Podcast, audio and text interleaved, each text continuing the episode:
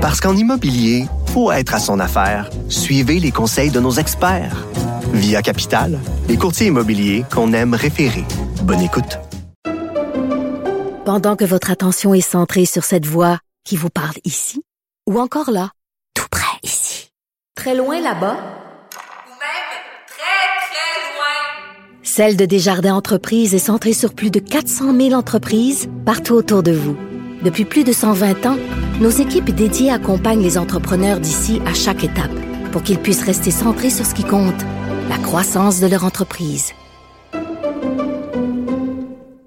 Cube Radio.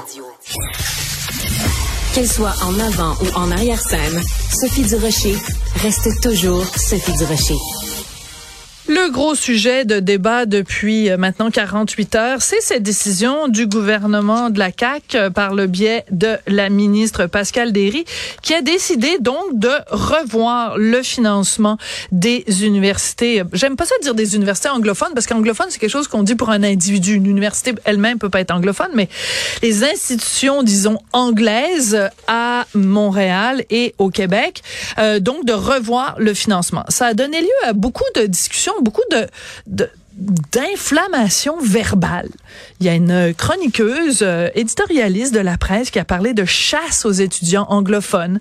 Euh, il y a un analyste euh, dans les journaux anglais à Toronto qui a écrit que c'était ça contribuait à la purlénisation du Québec de la part de la CAQ.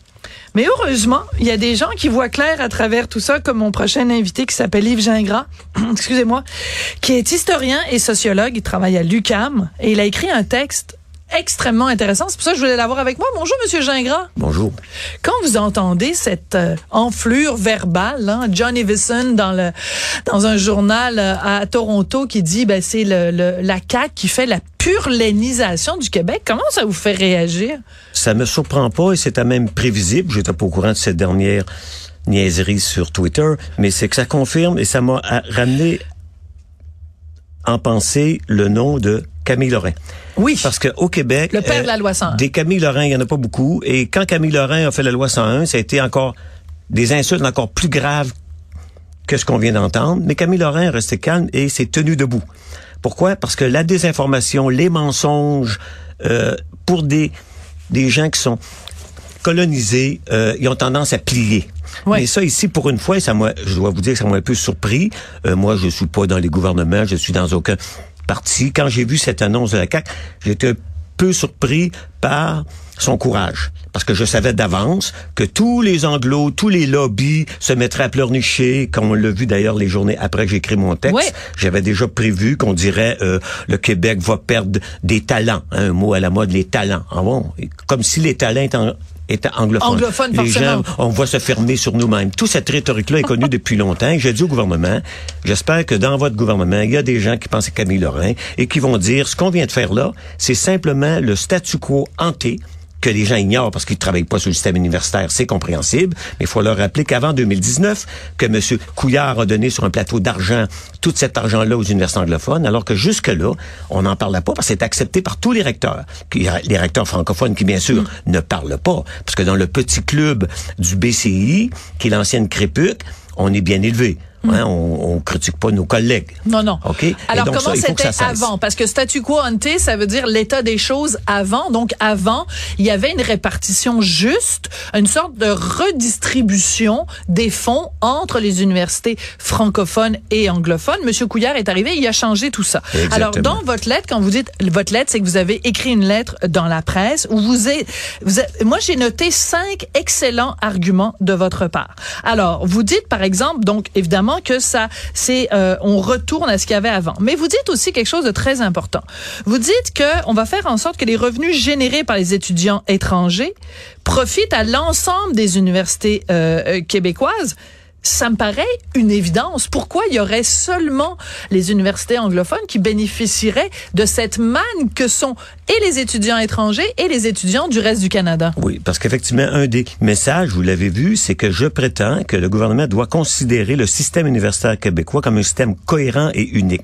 Il faut savoir que jusqu'à l'année dernière ou à peu près, pour emprunter des livres dans d'autres bibliothèques au Québec, il fallait une carte spéciales données par la CREPUC qu'on renouvelait à chaque année. Heureusement, maintenant, tout Québécois inscrit à l'université, prend sa carte et peut emprunter des livres dans toutes les bibliothèques du Québec. Ça me Tout- paraît plus Ça a évident. pris peut-être Ouais. une vingtaine d'années. Et la prochaine étape, c'est de dire que les abonnements aux revues, dont certaines universités plus riches ont, sont abonnés à des revues électroniques que d'autres universités n'ont pas, je n'y ai pas accès parce que je suis à l'UCAM. Donc, il faut que je demande à mon ami de l'UDM de prendre son code de l'UDM. Or, tout cet argent-là, essentiellement, là, il faut aller vite, vient essentiellement des poches des québécois. Donc, le système avant disait, oui, c'est correct qu'il y ait des étudiants étrangers. On- il y en a à Laval, il y en a. Toutes les universités francophones en reçoivent aussi. Hein. Oui, faut faire mais attention. pas dans la même quantité, Non, bien et sûr. donc quand on dit qu'on leur enlève de l'argent, non, on, on prend tout cet argent-là et des universités francophones et des universités anglophones, on les met dans un pot et maintenant il, il faudra suivre attentivement les critères de redistribution parce qu'il faudrait pas que en se vantant d'équilibrer par la porte d'en arrière, on redonne de façon privilégiée à ceux qui l'ont eu avant. Oui, tout à fait. Vous avez tout Le à fait diable raison. est dans les détails. Le diable est dans les détails. Donc, mais c'est important de revenir ça. Euh, ce que, euh, ce qui est le plus important, selon moi, c'est que l'État québécois, je vais le lire comme vous l'avez écrit, l'État n'a pas vocation à subventionner les étudiants qui viennent au Québec bénéficier d'un rabais substantiel de leur droit de scolarité pour ensuite retourner aux États-Unis et dans le rock. Ça, pour moi, c'est votre argument massu, Monsieur Gingras. En effet, moi, là, comme contribuable qui paye mes impôts, pourquoi je financerais quelqu'un qui se dit, hey, wow! Hey, ça coûte donc bien pas cher au Québec. Je vais aller étudier là à rabais.